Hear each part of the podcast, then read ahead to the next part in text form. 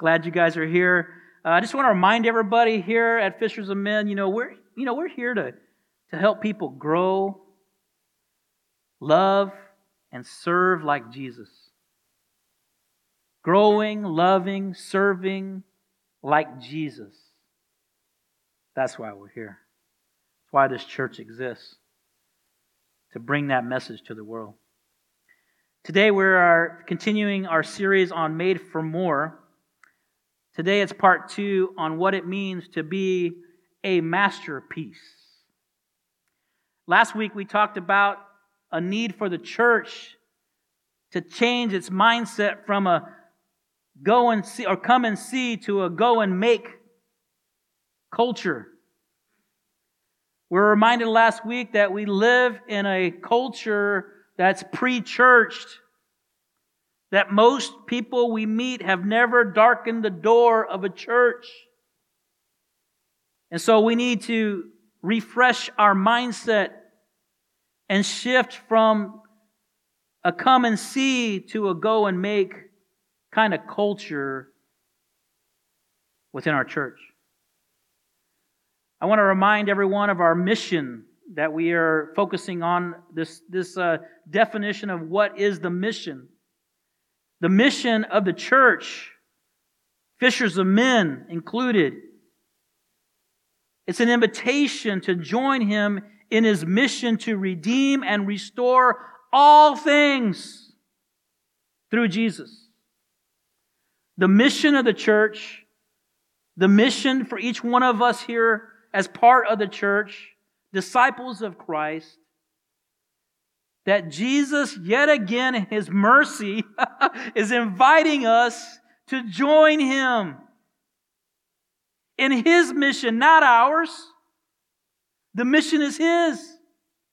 And that mission is to redeem, to buy back, to purchase the sinner and restore them to give them life, to give life to all things, no matter nation or creed.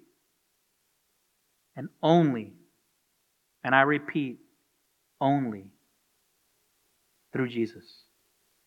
Jesus is the way, the truth, and the life. Everything revolves around Him.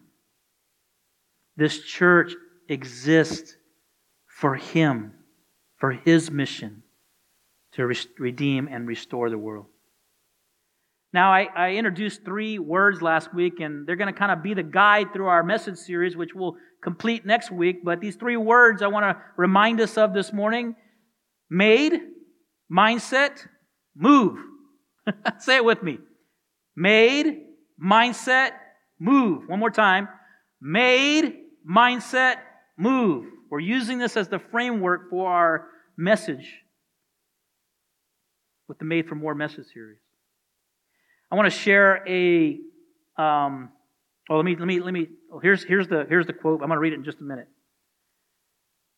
But as I read it, I want you to be thinking about which edifice, which building do you think this is describing?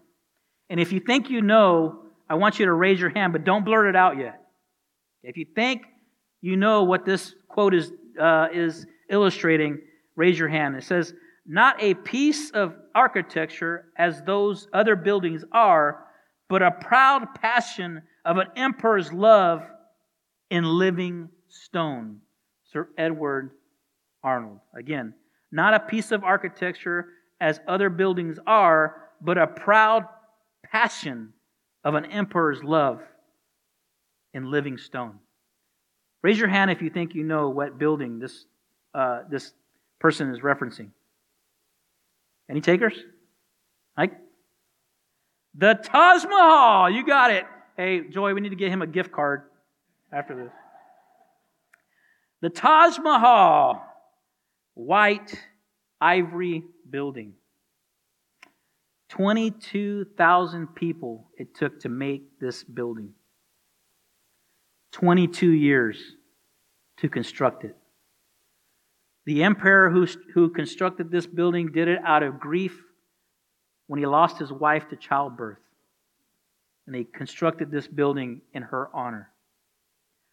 I've never been there, but I plan to go there. It's on my bucket list. Has anybody been there? Taj Mahal? I figured you guys had. Yeah. Yes, it's on my bucket list because it's a beautiful building, beautiful edifice. Quote from St. Augustine Men go abroad to wonder at the heights of mountains, at the huge waves of the sea, at the long courses of the rivers, at the stars, and they pass themselves without wonder. Brothers and sisters in Christ, I'm here to announce to you and remind you that you are wonderfully made. That you, in the eyes of God, are more beautiful than the Taj Mahal. When God looks at you, he sees something special, something beautiful, something awesome. I was thinking about that, and as the early congregation was leaving, and I hope to do it today again, as they were leaving, you know the one thing that doesn't seem to age is our eyes. And I looked into the eyes of every person that left, no matter what age, how young or old. You can see the soul through the beautiful eyes of his people. Brothers and sisters in Christ, you are a masterpiece. It's only made possible that you and I can be seen as a masterpiece through the eyes of God because of Jesus. Jesus made it possible. In Ephesians chapter 2 verse 1 it says, "As for you, including me, Lonnie, you were dead not alive, dead in your transgressions and sins. And what's a transgression? It's an intentional or unintentional foul. An intentional or unintentional error. We are dead in our transgressions. Anybody watching the NBA finals? It's okay if you're not. I, there's one person watching it. Thank you. And, you know, I always love to watch when these, these men that get paid millions of dollars to play basketball act like infants when they get fouled or when they get accused of a foul, intentional or unintentional. and they look at the ref like, what? Doesn't matter what he thinks. Well, unless they go to the review tape. I hate the review tape thing. Bottom line is, the umpire, the ref, makes the call. And if we look at Scripture and we look at each other and we're honest with each other, each one of us is a transgressor. We also are sinful. I hate to tell you this morning, but we're sinful. I was thinking about this word sin and the word foul or offensive. And I was thinking about, you know, one, one day my wife and I, we were busy in the, or the night before we, we cooked fish or chicken. I don't remember. I think it was fish. And we were in such a hurry the next day that we forgot to take the trash out. And we got home about 5:30 in the afternoon after a hot day in Texas. And guess what? The house was foul. Brothers and sisters in Jesus Christ, without Jesus before God, we're foul. In Ephesians chapter 2, verse 3, it says, Like the rest, we were by nature deserving wrath, left to our own demise in the flesh, deserving wrath. And what is wrath? Wrath is a desire, violent passion to implement punishment for sin. Parents, I know you have experienced this. You tell your kids to go clean up their room, and you've passed by for the third time, and nothing has moved. it's still dirty. And there's a desire or violent passion within you to implement punishment. I'm going to get the belt. That's how my dad used to say it. We're not supposed to say that anymore these days. oh my gosh. We were by nature deserving wrath. But, but, Ephesians chapter 2, 4. Thank God for the but. Because of his great love for us. And this is an abounding love and a mercy for his people, a compassionate act. Overflowing, abounding. You cannot contain God's love for us. No matter how far we think we are from His arms, they never outstretch His arms. Because His love for us in Christ is what? Great. Great. Sometimes we pass over the adjectives. they give great meaning to the word love. Ephesians chapter 2, verse 5 says, It is by grace you have been saved.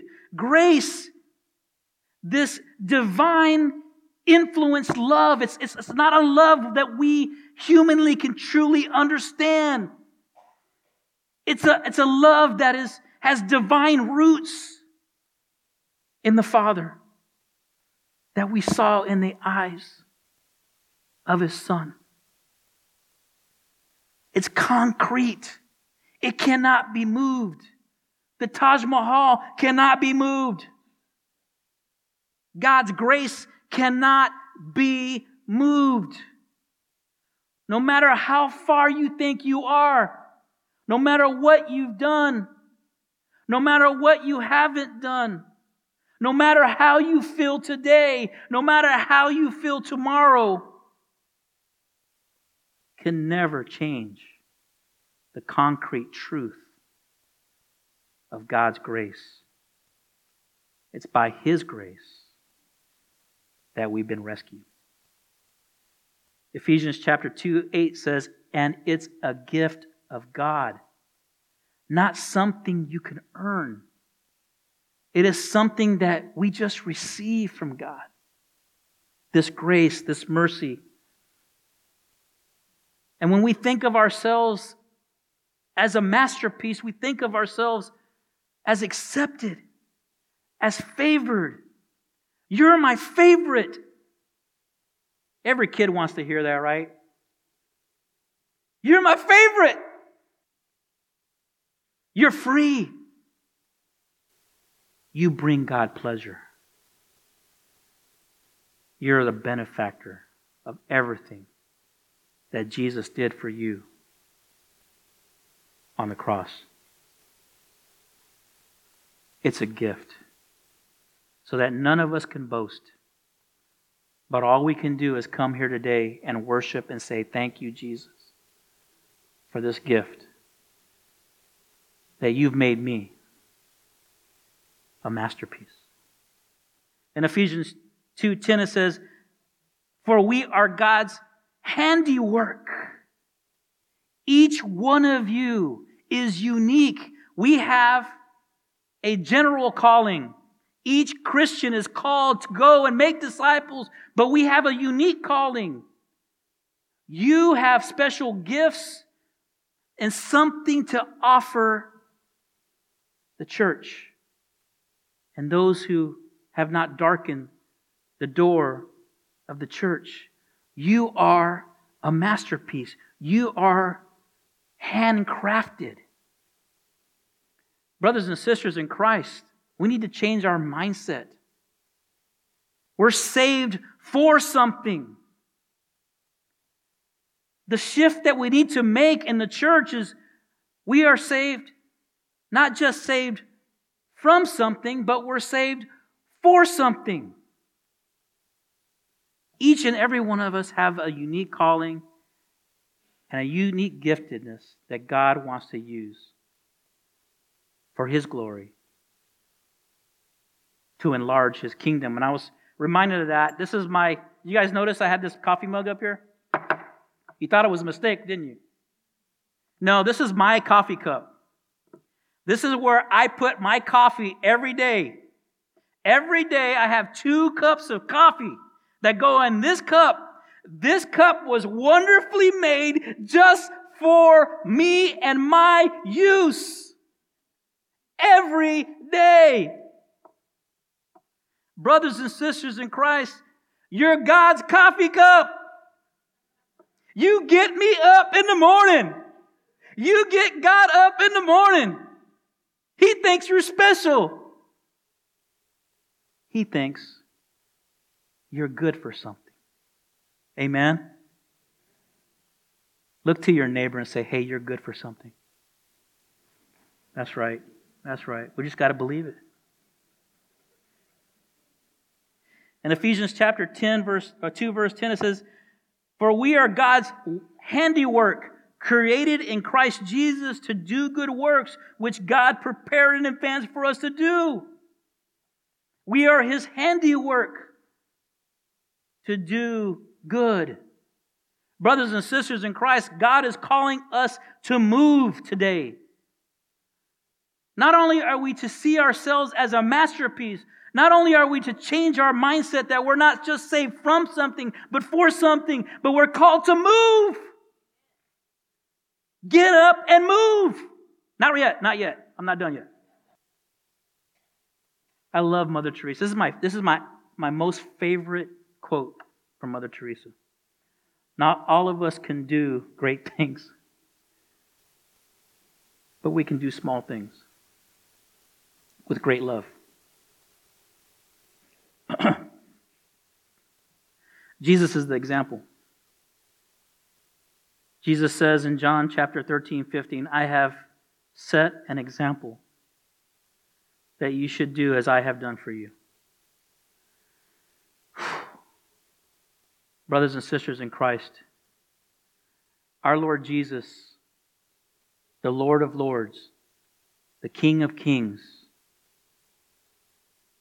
the Master, the Prince of Peace, the Son of God, took off his outer garments and took a towel and he washed the filthy feet of his disciples and didn't leave anybody off the hook, including Peter. Why? To set an example for you and for me. Who might God might be calling us this week to wash their feet as Jesus washed the feet of the disciples. My prayer for you this week, my prayer that you would ask yourself this week is who might God be asking me or you to do an act of kindness for this week? A problem that needs to be solved that you have the answer to. And let me warn you when the Holy Spirit prompts you that maybe there's an opportunity for you to do an act of kindness for someone, let me warn you, it will not be convenient. You'll have to start stop something to start something. It'll be out of your way. It'll take your time. And by the way, if it's inconvenient for you, it's probably the Spirit. what problem can you help solve this week? What act of kindness may be God be calling to you to this week? May God bless you to that end. May He remind you this morning that you are wonderfully handcrafted, made for a purpose. Not just saved from something, but saved for something. Made to move, to do good. In Jesus' name. Amen. God loves you. I love you. Thanks for putting up with me. Man, I just have so much fun up here with Fishers of Men. Praise the Lord.